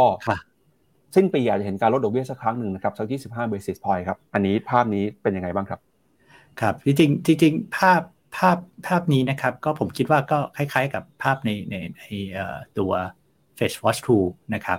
คือแต่ว่าสิ่งที่เราเห็นก็คือผ่านมานะครับ เมื่อเทียบจากสมมติว่าในในรูปนี้เลยเนาะเทียบกับการประชุม FOMC ครั้งที่แล้วในเส้นสีเทานะครับ ปัจจุบันเป็นเส้นสีเหลืองก็จะเห็นว่าลักษณะของสิ่งที่เปลี่ยนไปก็คือว่ามองเฟดเนี่ยนะครับตลาดมองเฟดว่าโดวิชมากขึ้นเมื่อเทียบกับครั้งก่อน ซึ่งผมคิดว่ามันก็เป็นทิศทางเดียวกับในเฟชวอตทูที่ผมเปิดให้ดู นะครับ แต่นี้เราเอามาให้เห็นผ่านทั้งเส้นเลยนะครับ หมายถึงแต่ยังไงก็ตามเนี่ยตลาดเนี่ยในรูปนี้ก็เห็นว่าลักษณะก็คือว่าจะไปคิดว่าเฟดจะต้องเริ่มลดดอกเบี้ยนะครับในช่วงปลายปลายของปีในไตรมาสสี่นะครับซึ่งก็เป็นสิ่งอันหนึ่งที่ถ้าเอาถามเสียงเฟดส่วนใหญ่เนี่ยตอนนี้คือก็มีเสียงแตกระหว่างขึ้นต่อกับอยู่ตรงนี้ใช่ไหมครับ แต่ว่าส่วนใหญ่ก็คือบอกว่ายังไงก็จะเมนเทนเนะหมายถึงว่าต่อให้ ไม่ขึ้นแล้ว แต่ก็ต้องยืนยาวไปถึงจนปลายปีนะครับ ซึ่งอันนี้ก็เป็นจุดแตกต่างระหว่างสิ่งที่ตลาดคาดนะครับในเรื่องของการลดดอกเบี้ยในช่วงปลายปี กับสิ่งที่เฟดมองว่าน่าจะยืนไปยาวนะครับ ซึ่งอันเนี้ยอันนี้จริงๆก็คือเป็นเป็นความน่าจะเป็นแหละนะครับในในการเฟสวอตทูนะครับแต่เอามาพลอตนะครับให้เห็นมองไปข้างหน้านะครับจะเห็นว่าตลาดเนาะก็มองเรื่องของการคัดดอกเบี้ย อีสีเขียวๆเนี่ยคือสัดส่วนที่มองคัดดอกเบี้ยในช่วงปลายปีที่ผมบอก อย่างช่วงเดซ ember เนี่ยมองถึงเจ็ดสิบเปอร์เซ็นต์เลยนะครับซึ่งก็อย่างที่เรียนว่าก็ไม่ได้ไม่ได้ตรงตามเฟดหรอกนะแต่ว่าถามว่าเอาเอาตรงประวัติศาสตร์เนี่ยถามว่าตลาดมองถูกไหมตลาดก็คือตลาดนะครับคนมองก็คือคนมอง คือเวลาเอาเอาเรื่องนี้ไปแมปกับสิ่งที่เกิดขึ้นจริงในเศรษฐกิจมันไม่ได้ตรงกันตลอด แต่ว่าเป็นการเกตเซนติเมนต์ละกันนะครับว่าตอนนี้ตลาดมีมุมมองอย่างไร เอาละครับ มาดูต่อครับอีกเรื่องหนึ่งคือเรื่องของในฝั่งยุโรปบ้างนะครับ เมื่อวานนี้มีการเปิดเผยตัวเลขเศรษฐกิจก็คือตัวเลขเงินเฟ้อของสหรัฐอาณาจักรนะครับถ้าเป็นภาวะปกติเนี่ยเรื่องนี้น่าจะเป็นข่าวดีครับเพราะว่าเงินเฟ้อของ UK เนี่ยปรับตัวลงมานะครับต่ำกว่า 10%เป็นครั้งแรกตั้งแต่เดือนสิงหาคมของปีที่แล้วเลยนะครับแต่พอมาเปิดเผยตัวเลขกันในช่วงที่ตลาดกังวลเรื่องของเดซเซลลิงนะครับก็ทำให้ตลาดหุ้นไม่ได้ตอบรับเรื่องนี้แต่อย่างใดนะครับ เมื่อวานนี้ครับเงินเฟ้อของอังกในเดือนเมษายนนะครับออกมา อยู่ที่ระดับ 8.7%ครับ เมื่อเทียบเป็นรายปีก็ลดลงมาจากระดับ 10.1%ในเดือนมีนาคมนะครับ แต่ก็ยังคงสูงกว่าคาดการเฉลี่ยของนักวิเคราะห์ ที่คาดว่าเงินเฟ้อจะอยู่ที่ประมาณ 8.2%นักวิเคราะห์คาด 8.2 นะครับ ออกมาจริงคือ 8.7 ก็ถือว่ายังสูงกว่าคาดอยู่ แต่ก็ลดลงมาจากตัวเลข 2 หลักในเดือนก่อนหน้านี้นะครับสาเหตุสำคัญนะครับที่ทำให้เงินเฟอ้อปรับตัวลงมาก็มาจากราคาค่าไฟแล้วก็ก๊าซครับที่ทำให้เงินเฟอ้อเนี่ยร่วงลงไปประมาณ 1.42%นะครับ เนื่องจากราคาพลังงานเริ่มลดลงไป หลังจากที่เดือนเมษายนปีที่แล้วนะครับราคาพุ่งขึ้นมาอย่างร้อนแรง เพราะว่าปัญหาสงครามนะครับระหว่างรัสเซียกับยูเครน นอกจากนี้นะครับราคาอาหารและก็เครื่องดื่มเนี่ยที่ไม่มีแอลกอฮอล์ก็ปรับขึ้นมาอย่างต่อเนื่องในเดือนเมษายน แล้วก็หนุนให้เงินเฟ้อรายปีอยู่ในระดับสูง แต่ก็ตามครับอัตราเงินเฟ้อรายปีสำหรับอาหารแล้วก็เครื่องดื่มที่ไม่มีแอลกอฮอล์นะครับลดลงไปจาก 19%นะครับ ลงมาสู่ระดับประมาณ 19.1 ฮะ ก็ลดลงมาจากปีก่อนๆหน้านะครับ เมื่อเทียบเป็นรายเดือนจะเห็นว่า headline CPI ครับ ปรับตัวขึ้นมา 1.2%ในเดือนเมษายน สูงกว่าที่นักเศรษฐศาสตร์คาดการเอาไว้ ก็เป็นตัวสะท้อนนะครับว่าเงินเฟ้อของอังกฤษเนี่ยเริ่มจะปรับตัวลงมาแล้วนะครับ พอเงินเฟ้อปรับตัวลงมา แรงกดดันเรื่องของการใช้นโยบายการเงินที่เข้มงวด ก็จะค่อยๆ ลดลงไป ธนาคารกลางของอังกฤษนะครับถือว่าเป็นหนึ่งในธนาคารกลางที่ใช้นโยบายการเงินเข้มงวดมากนะครับ มีการขึ้นดอกเบี้ยมาอย่างรวดเร็วแล้วก็ติดต่อกัน หลายครั้งที่มีการประชุมกัน พอตัวเลขออกมาแบบนี้เนี่ยก็น่าจะลดแรงกดดันไป แต่ที่แน่ๆคือ 8%ยังสูงกว่าเป้าหมายนะครับอยู่ที่ 2%อยู่เยอะเลยฮะเพราะฉะนั้นเนี่ยนโยบายการเงินที่เข้มงวดอาจจะไม่สิ้นสุดในเร็วๆนี้ก็ได้ในฝั่งของสหรัฐอาณาจักรครับ ครับใช่เลยครับ คือตอนนี้เอ่อ policy rate หรือดอกเบี้ยนโยบายของของทางอังกฤษเนี่ย BOE นะ Bank of England เนี่ยนะครับ4.5 คือตลาดมองคิดว่าไปถึง 5 เนี่ยต้องเป็นไปได้อยู่แล้วนะครับ แล้วก็คือทิศทางนะครับของนโยบาย คือดูเงินเฟ้อเนี่ยแม้จะออกมาต่ำสิบนะคือ 10 มันก็เป็น magic number เลขกลมๆครับแต่จริงๆแล้วเนี่ย8.7 ที่ออกมาเนี่ยค่าสูงกว่าที่ตลาดคาดเลย 8.3 ห่างไปพอสมควรเลยเนาะนะครับคือมันรู้สึกดีแหละนะครับในเชิงในเชิงจิตวิทยาว่าโอ้มันลงมาจากเลข 2 หลักนะครับแต่ว่า 1 แบบที่คุณปั๊บบอกมันยังสูงมาก 2 มันยังสูงกว่าที่ตลาดคาดไปเยอะเลยนะครับ ทั้งดู headline หรือถึงตัว core ที่ไม่รวมอาหารสดและพลังงานนะครับ ก็สูงไปกว่าที่ตลาดคาดพอสมควร ฉะนั้นเรื่องของนโยบายการเงินในฝั่งอังกฤษเนี่ยก็ยังเรียกว่ายังต้องเข้มเข้มกันต่อไปนะครับครับชวนพี่หยงไปดูตลาดหุ้นของอังกฤษหน่อยครับว่าช่วงที่ผ่านมาเนี่ยเป็นยังไงบ้างนะครับ จริงๆตลาดหุ้นของยุโรปโดยเฉพาะอย่างยิ่งตลาดหุ้นอังกฤษเองเนี่ยก็ถือว่าเป็นหนึ่งในตลาดที่ มีการปรับตัวขึ้นมานะครับแม้ว่าจะมีความเสี่ยงเรื่องของเศรษฐกิจมีความเสี่ยงเรื่องของเงินเฟ้อแล้วก็การใช้นโยบายการเงินที่เข้มงวดนะครับ ครับ ผมคิดว่าตลาดอังกฤษกับยุโรปเนี่ยจริง ๆ แบบที่คุณปั๊บเรียนนะครับ ก็ perform ดีมากนะครับแต่ว่าเราจะจะต้องพอเข้าใจว่าตลาดหุ้นในกลุ่ม 2 ตลาดเนี่ยนะครับมีรายได้หากินเนี่ยไม่ได้อยู่ในประเทศตัวเอง ส่วนใหญ่เป็นบริษัทขนาดใหญ่นะครับ มีรายได้มาจาก ต่างประเทศนะครับ ในขณะที่อังกฤษเนี่ยนะครับถ้าเทียบ character ของสมมติว่ายุโรปนะครับอังกฤษเนี่ยจะมีความมีหุ้น cyclical เยอะกว่าคำว่า cyclical คืออะไรหมายถึงว่าหุ้นที่เกี่ยวกับเหมืองเกี่ยวกับ material นะครับทำถ่านหินทำเหมืองเหล็กเหมืองไรนะครับฉะนั้นฉะนั้นราคาหุ้นของอังกฤษหลายหลายครั้งเนี่ยมันไม่ได้ reflect นะครับ sentiment หรือตัว fundamental ของตัวเศรษฐกิจของอังกฤษอย่างตรงไปตรงมาขนาดนั้นนะครับ แต่ว่าภาพรวมคือว่าจริงๆ ตอนนี้นะครับก็ใน สัปดาห์ที่ผ่านมาเนี่ยนะครับก็เริ่มได้รับผลกระทบจากเรื่องฝั่งสหรัฐมากกว่าเรื่องของเดซิลีนะครับชวนพี่หยงไปดูหุ้นหนึ่งตัวหน่อยครับ เปิดดูภาพชาร์ตราคากันหน่อยนะครับ คือหุ้นของ n v i d i a ครับ n v i d i a เมื่อวานนี้เขามีการประกาศผลประกอบการนะครับภาพในตารางเนี่ยจะเห็นว่าราคาของ NVIDIA ค่อยๆ เดินหน้าปรับตัวสูงขึ้นมาอย่างต่อเนื่อง แล้วก็เดี๋ยวยังไง คืนนี้นะครับ พอเปิดตลาดมาราคาหุ้น NVIDIA น่าจะบวกอีกประมาณสัก 25-26%นะครับ เพราะว่า after hour ตอนนี้บวกขึ้นมา 26%แล้วฮะ ก็สาเหตุเกิดจากอะไรนะครับเดี๋ยวเรามาวิเคราะห์กันแล้วเดี๋ยวให้พี่หยงค่อยมาวิเคราะห์ต่อว่าธุรกิจของเขาเป็นยังไงบ้างนะครับ สิ่งที่เราเห็นในตอนนี้ก็คือ ผลประกอบการไตรมาสล่าสุดของ NVIDIA นะครับเติบโตสดใสอย่างต่อเนื่องนะครับแล้วก็การส่งสัญญาณของผู้บริหารในรอบนี้เนี่ยก็ยิ่งเป็นตัวจุดชนวนให้นักทุนมีความมั่นใจครับ NVIDIA รายงานผลประกอบการไตรมาสที่1นะครับตามปีงบการเงินครับออกมารายได้รวมเนี่ยนะครับอยู่ที่ 7,192 ล้านดอลลาร์นะครับแม้ว่าจะปรับตัวลงไป 13%เมื่อเทียบกับไตรมาสเดียวกันของปีก่อนเนี่ยแต่ถ้าไปดูในรายธุรกิจนะครับจะเห็นว่าธุรกิจ Data Center เนี่ยมีรายได้เพิ่มขึ้นมา 14%ครับสูงที่สุดเป็นประวัติการณ์เลยครับ 4,284 ล้านดอลลาร์กลุ่ม gaming นะครับอาจจะชะลอตัวลงมาหน่อยนะติดลบไปประมาณ 38%นะครับอยู่ที่ระดับ 2,240 ล้าน แล้วก็กลุ่มนะครับ professional visualization ปรับตัวลดลงไปครับ กลุ่มยานยนต์เพิ่มขึ้นมา 114%นะครับก็จะเห็นว่า NVIDIA เนี่ยมีการผลิตชิปเซตนะครับเข้าไปใช้ในกลุ่มยานยนต์แล้วก็รถยนต์ไฟฟ้าด้วยนะครับผู้บริหารของ NVIDIA นะครับท่านนี้ครับคุณเจนเซนหวงครับออกมาบอกว่า อุตสาหกรรมคอมพิวเตอร์ตอนนี้เนี่ยอยู่ในช่วงของการเปลี่ยนผ่านนะครับไป 2 เรื่องพร้อมๆกันก็คืออการทำชิปประมวลผลที่เร็วขึ้น แล้วก็เทคโนโลยีอย่าง generative AI นะครับที่ตอนนี้ทำให้เม็ดเงินกว่าล้านล้านดอลลาร์เนี่ยมุ่งไปยังโครงการลงทุนด้าน Data Center ทั่วโลก ซึ่ง กระแสของ AI ที่เติบโตขึ้นมานะครับ ก็จะเปลี่ยนการทำงานของชิปเซตประมวลผล แล้วก็การทำงานเนี่ยนะครับจะตอบสนองเออเรื่องของ AI เพิ่มมากขึ้นมา เพราะฉะนั้นเนี่ยตอนนี้ความต้องการหรือว่า demand นะครับเรื่องของ chipset ที่เกี่ยวข้องกับธุรกิจ AI กำลังเดินหน้าเติบโตอย่างก้าวกระโดดเลยนะครับทำให้ตลาดครับมองข่าวนะครับแม้ว่ารายได้รวมเนี่ยจะชะลอลงไป แต่จากการส่งสัญญาณว่าธุรกิจ AI จะเข้ามาพลิกโฉมนะครับอุตสาหกรรม ผลิต chipset semiconductor ทำให้ปิดตลาดราคาหุ้นของ NVIDIA บวกขึ้นมาถึงกว่า 26%เลยนะครับ ก็กลายเป็นข่าวดีซะอย่างนั้นนะครับ เรื่อง AI นี่เข้ามาพลิกโฉมทุกวงการเลยครับ ครับ คือตอนที่เห็นงบนะครับ คืองบเนี่ยออกมาเซอร์ไพรส์หมายถึงว่าดีกว่าที่ตลาดคาดเนี่ยทั้งตัวรายได้และกำไรเนี่ย คือปกติถ้าเอาไม่ตัดไม่คิดว่า NVIDIA หรือ AI Story นะเห็นแบบนี้เนี่ยยังไงหุ้นกระโดดอยู่แล้วนะครับบีทออกมาเนี่ยหลัก 10%แต่พอตอนนี้เรายิ่งอยู่ในเรื่องผมคิดว่ามันเป็นกระแสที่มันไม่ใช่มันเขาเรียกอะไร การที่งบออกมาเนี่ยมันเป็นการบอกว่ามันไม่ใช่เป็นกระแสแล้วมันจับต้องได้แล้ว เพราะว่ามันมากระทบนอกนอกจากสิ่งที่เราใช้ทำงานนะในเชิงการเงินแล้วกัน คือตัวเลขมันมาตาม นะครับแล้วคุณเจนเซนเนี่ยก็ได้ให้มุมมองไกด์ไลน์มองไปข้างหน้าที่ค่อนข้างสดใสนะครับฉะนั้นเเห็นผมตื่นมาเห็น after hour ของของตัวราคา NVIDIA ก็เรียกว่าโอ้ตกใจนะ แต่ว่าพอมาเห็นข่าวเห็นตัวเลขนะครับเห็น state ข้อความที่คุณเจนเซนส่งให้นักลงทุนแล้ว ผมก็คิดว่า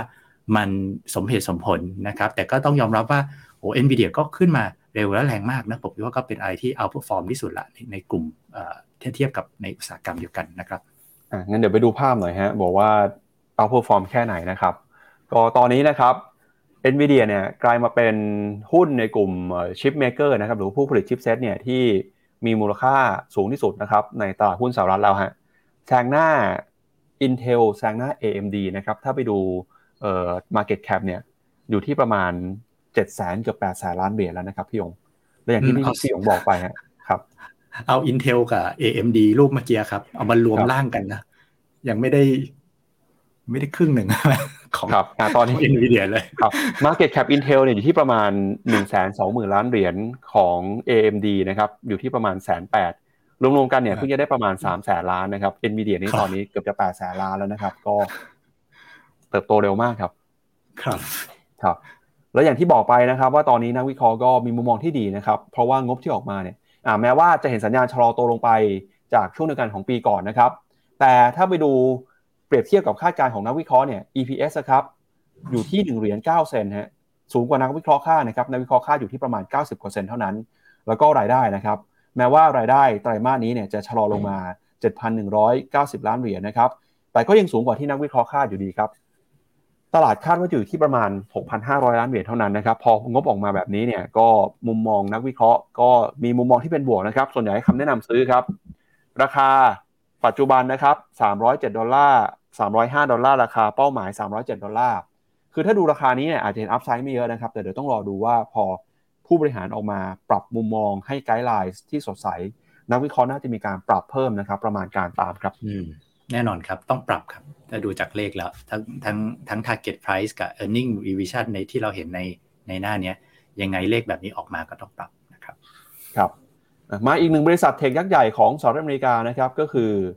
Meta ครับเจ้าของแพลตฟอร์ม Facebook นะครับเมื่อวานนี้เนี่ยเขาออกมาประกาศนะครับว่าการปลดคนงานในรอบสุดท้ายเนี่ยได้เกิดขึ้นไปแล้วนะครับ โดย Meta นะครับออกมาเปิดเผยครับว่าพนักงานของ Meta ที่ทำงานในส่วนของการตลาด แผนก HR การจ้างงานวิศวกรรม แล้วก็สื่อสารองค์กรนะครับได้มีการประกาศนะครับว่าเขาเป็นหนึ่งในกลุ่มที่ถูกปลดออกจากการปลดคนงานครั้งใหญ่ในรอบนี้ของ Meta นะครับนอกจากนี้เนี่ยก็มีการรายงานด้วยว่าการปลดพนักงานในครั้งนี้นะครับจะกระทบกับพนักงานจำนวน 490ตำแหน่งในไอแลนด์นะครับซึ่งเป็นสัดส่วนประมาณ 20%ของพนักงานในไอแลนด์นะครับรวมไปถึงมีการปลดผู้บริหาร 2 รายในอินเดียด้วยครับ คุณมาร์คซักเกอร์เบิร์กนะครับ CEO ของ Meta ออกมาระบุตั้งแต่เดือนมีนาคมแล้วนะครับว่าการปลดพนักงานในรอบที่2เนี่ยจะเกิดขึ้นเป็น 3 ช่วง ช่วงระยะเวลา 2-3 เดือน การปลดครั้งใหญ่นะครับจะเกิดขึ้นในเดือนพฤษภาคม แล้วก็เดือนเมษายนนะครับมีประมาณ 4,000กว่าคนที่ต้องออกจากตำแหน่งไปแล้ว ก่อนหน้านี้นะครับ Meta เนี่ยถือว่าเป็นบริษัทเทคโนโลยียักษ์ใหญ่ครับที่ประกาศปลดพนักงานในรอบที่2นะครับหลังจากปลดไปแล้วมากกว่า 11,000 รายเมื่อปีก่อน โดยการปลดพนักงานหลายครั้งของ Meta นะครับก็ทำให้ จำนวนพนักงานเนี่ยกลับมาอยู่ในช่วงใกล้เคียงกับระดับในปี 2021 นะครับหลังจากที่ปีนั้นเนี่ยเหตุการณ์โควิดเกิดขึ้นมาทำให้กลุ่มเทคนะครับก็มีการเร่งลงทุนมีการจ้างงานเพิ่มมากขึ้น แต่พอโควิดคลี่คลายไปแนวโน้มธุรกิจไม่ดีนะครับก็ต้องปลดคนงานตามมาครับครับก็เป็นการปรับตัวนะของบริษัทเทคซึ่งซึ่งเมื่อกี้ผมคิดว่าเวลาเราเห็นข่าวว่าปลดปลดพนักงานกันหนักๆเนี่ยจริงๆแล้วมันเริ่มมาจากเขาไปจ้างมาเยอะมากในช่วง ที่โควิดนะครับ แล้วก็สุดท้ายก็ต้องกลับมาที่เดิมนะครับชวนพี่หยงอ่านคอมเมนต์คุณผู้ชมในเช้านี้กันหน่อยนะครับ ว่าเป็นยังไงบ้างครับ มีคุณผู้ชมเข้ามาทักทายเข้ามาพูดคุยกันคึกคักเลยนะครับ สวัสดีนะครับ นี่คุณวีวิน ก็ถ้ามุมมองก็คือ ควรขายควรขายทยอยขายผมคิดว่าเพราะว่าเอาตรงๆเราเรา FINNO เนี่ยเราก็ miss ตัวญี่ปุ่นมา แต่ว่าถ้าถามว่าจุดเนี้ยถ้ามีอยู่นะครับ มันก็เหมือนผมออกไปในไลฟ์วันจันทร์ผม คิดว่าเราหาจังหวะทยอยขายดีกว่านะครับ ถามคุณแชมป์นะครับเอ่อ STARK รายชื่อ STARK จริงๆ เราเคยมีรวบรวมไว้นะครับ ถ้ามีผู้ดูแลใช้อยู่ที่ FINNO เนาะผมว่าลองขอดูได้เราเราเราเคยมีรวบรวมไว้นะครับ คุณจาวิสบอกใครจะกล้าเด้งสีหะนั่นน่าจะเหมือนนี่หมายถึงเรื่องไอ้ข่าว S&P ที่ดาวเกรดนะครับ ก็ผมคิดว่า คือโลกอย่าง US ก็น่าชื่นชมอย่างหนึ่งก็คือว่าเขาเห็นตัวอย่างมาแล้วว่า S&P เนี่ยดาวเกรดไปตอนปี 2011 แล้วก็โดนรัฐบาลกดดัน CEO ลาออกถึงตอนนี้เขาก็ยังจะกล้าไม่ถึงว่า ก็ยังทำหน้าที่ของตัวเองนะถึงก็เรียกว่ามีความยืนหยัดในการทำหน้าที่ของตัวเองโดยไม่ได้แบบว่าเกรงใจรัฐบาลขนาดนั้นนะครับผมบอกว่าก็เป็นเรื่องดีนะครับวิกิวิกี้มีคำถามแวบบอกว่าใครถือบอลของสหรัฐเยอะๆ จริง ๆ ต้องบอกว่าธนาคารกลาง ทุกธนาคารกลางทั่วโลก มีต้องมี reserve ใหญ่ห้าหกสิบเปอร์เซ็นต์ของเงินทุนสำรองระหว่างประเทศเนี่ยมันอยู่ในในในสกุลดอลลาร์อยู่แล้วพอเวลาอยู่ในสกุลดอลลาร์เนี่ยส่วนหนึ่งก็ต้องไปซื้อตัว treasury ก็คือตัวพันธบัตรสหรัฐเพื่อเอายิวนะครับฉะนั้นก็ทุกธนาคารทุกคนเป็นเจ้าหนี้นะครับรวมถึงกองทุนตราสารหนี้ต่างประเทศทั้งหลายนั่นแหละนะทุกคนเป็นเจ้าหนี้กันนะครับ ประมาณนี้ครับขอบคุณครับ ครับพาคุณผู้ชมไปดูต่อครับกับไทม์ไลน์นะครับเรื่องของการจัดตั้งรัฐบาลครับล่าสุดเนี่ยตอนนี้กกตเขาก็มีความคืบหน้านะครับ เรื่องของการประกาศตัวเลขประกาศคะแนนนะครับ มีคะแนนอัปเดตนะครับ ให้กับคุณผู้ชมดูกันฮะล่าสุดเนี่ยนะครับตัวเลขของกกตครับ ก็มีการจะประกาศการนับคะแนนเลือกตั้งอย่างเป็นทางการแล้วนะครับ โดยจำนวนสสอาจจะมีการปรับสัดส่วนจากผลการเลือกตั้งอย่างไม่เป็นทางการที่มีการรายงานกันไว้ก่อนหน้านี้ โดยพรรคก้าวไกลนะครับ ตอนนี้เนี่ยสสอาจจะลดลงมาเหลือ 151 คน ตามด้วยเพื่อไทยนะครับ 141 คน ภูมิใจไทย 71 คนนะครับ พลังประชารัฐ 40 คน รวมไทยสร้างชาติ 36 คน ประชาธิปัตย์นะครับ 25 คนฮะแล้วก็เปิดเผยตัวเลขการใช้สิทธิ์ของประชาชนในครั้งนี้ด้วยนะครับ โอ้โห มีคนมาใช้สิทธิ์เยอะเลยครับพี่หยง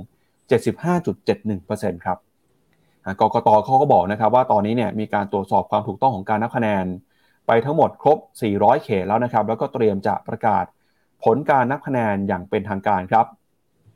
โดยจำนวนผู้มีสิทธิ์ในการเลือกตั้งทั้งประเทศนะครับ 52 ล้านคนฮะ มีคนมาใช้สิทธิ์นะครับประมาณ 39 ล้านคน คิดเป็นร้อยละ 75.71 โดยการเลือกตั้งสสแบบแบ่งเขตนะครับ ก็มีบัตรดี 37 ล้านบัตร คิดเป็นร้อยละ 94%นะฮะ บัตรเสีย 3.6%แล้วก็มีผู้ไม่ประสงค์เลือกผู้ใด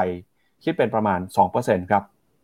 สำหรับผลการนับคะแนนนะครับเดี๋ยวไปดูตัวเลขสรุปกันหน่อยฮะว่าล่าสุดเป็นยังไงบ้างนะครับ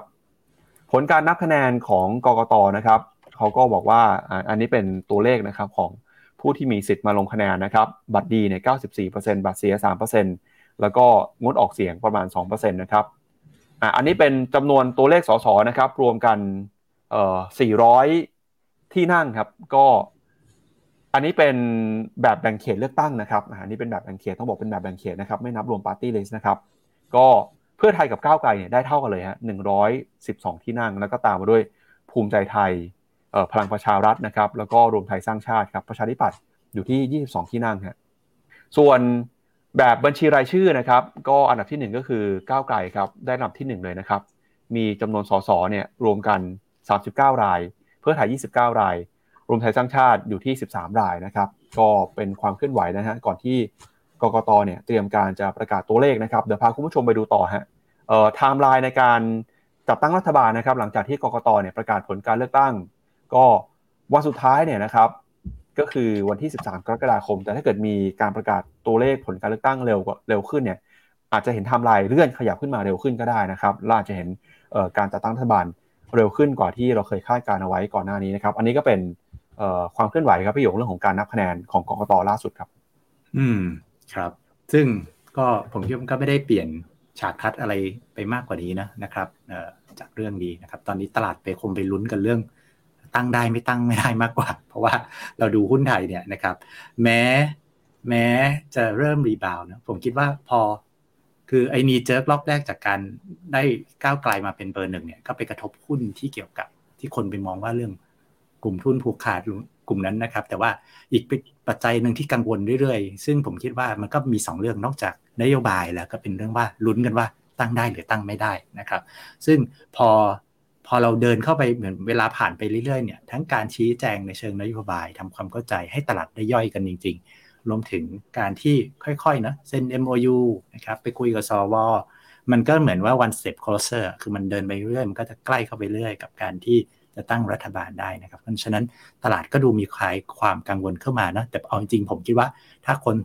ตามข่าวการเมืองทุกวันเนี่ยมันก็จะมีเรื่องจิกจิกจอกแจ๊กนะระหว่างพักร่วมอะไรกันบ้างนะครับ ซึ่งซึ่งผมคิดว่ามันก็ยังทำให้ตลาดโดยเฉพาะนักลงทุนต่างชาติเนี่ยที่ขายใส่เรื่อยๆ มันก็คงหนีไม่พ้นเรื่องนี้นะครับว่าเอาจริงจะตั้งกันได้หรือเปล่านะครับ ครับไปดูมุมมองของคนในแวดวงตลาดเงินตลาดทุนหน่อยนะครับ คุณประภาสตันพิบูลศักดิ์นะครับ ประธานเจ้าหน้าที่บริหารประธานเจ้าหน้าที่ด้านการลงทุนนะครับของบรจทาริสครับกออกมามองผลการเลือกตั้งในครั้งนี้นะครับ บอกว่าการเลือกตั้งที่ผ่านพ้นไปเนี่ยนะครับ แต่ความคาดหวังเรื่องของ election rally ไม่ได้เป็นไปตามที่หลายฝ่ายคาดการเอาไว้นะครับ ตลาดหุ้นไทย ปรับตัวลงมาอย่างต่อเนื่องกว่า 40 จุด หลังผลการเลือกตั้งออกมาว่าพรรคก้าวไกลได้เป็นพรรคครองเสียงข้างมากอันดับหนึ่งนะครับในการจัดตั้งรัฐบาลครับ โดยคุณประภาสก็มองว่าทั้งทุนนะครับตอบสนองในเชิงลบนะครับทั้งจากนโยบายที่อาจจะไปกระทบกับผลประกอบการของบริษัทจดทะเบียนขนาดใหญ่ เพราะว่ากังวลนะครับว่าพรรคก้าวไกลเนี่ยจะมีนโยบายเข้าไปแก้ไขปัญหานะครับ โดยพ้องยิ่งเรื่องของการผูกขาดทางการค้านะครับ นอกจากนี้เนี่ยก็มีความกังวลว่า การจัดตั้งรัฐบาลอาจจะไม่ราบรื่นนะครับ เพราะฉะนั้นเนี่ยมุมมองของตลาดหุ้นตอนนี้อาจจะมีความกังวล มีความผันผวนนะครับ แต่สำหรับเรื่องของเศรษฐกิจเนี่ยคุณประภาสก็มองว่าในช่วงครึ่งปีหลังนะครับน่าเติบโตไปในทิศทางที่ดีได้ แต่ช่วงนี้ต้องรอให้สถานการณ์ มีความชัดเจนมากขึ้นไปก่อนนะครับ โดยหุ้นในกลุ่มที่ได้ผลกระทบนะครับจากความโกลเรื่องการเลือกตั้งก็มีตั้งแต่หุ้นในกลุ่มสัมปทาน กลุ่มสื่อสาร กลุ่มพลังงานนะครับ กลุ่มขนส่งเนี่ยก็สะท้อนความกังวลของการเข้ามาแก้ไขปัญหา ทุนผูกขาดนะครับแล้วก็การเปลี่ยนแปลงในเชิงโครงสร้าง โดยคุณประภาสบอกว่าแน่นอนนะครับในเชิงทฤษฎีเนี่ยการลดการผูกขาดการค้า ย่อมต้องส่งผลดีต่อเศรษฐกิจในระยะยาว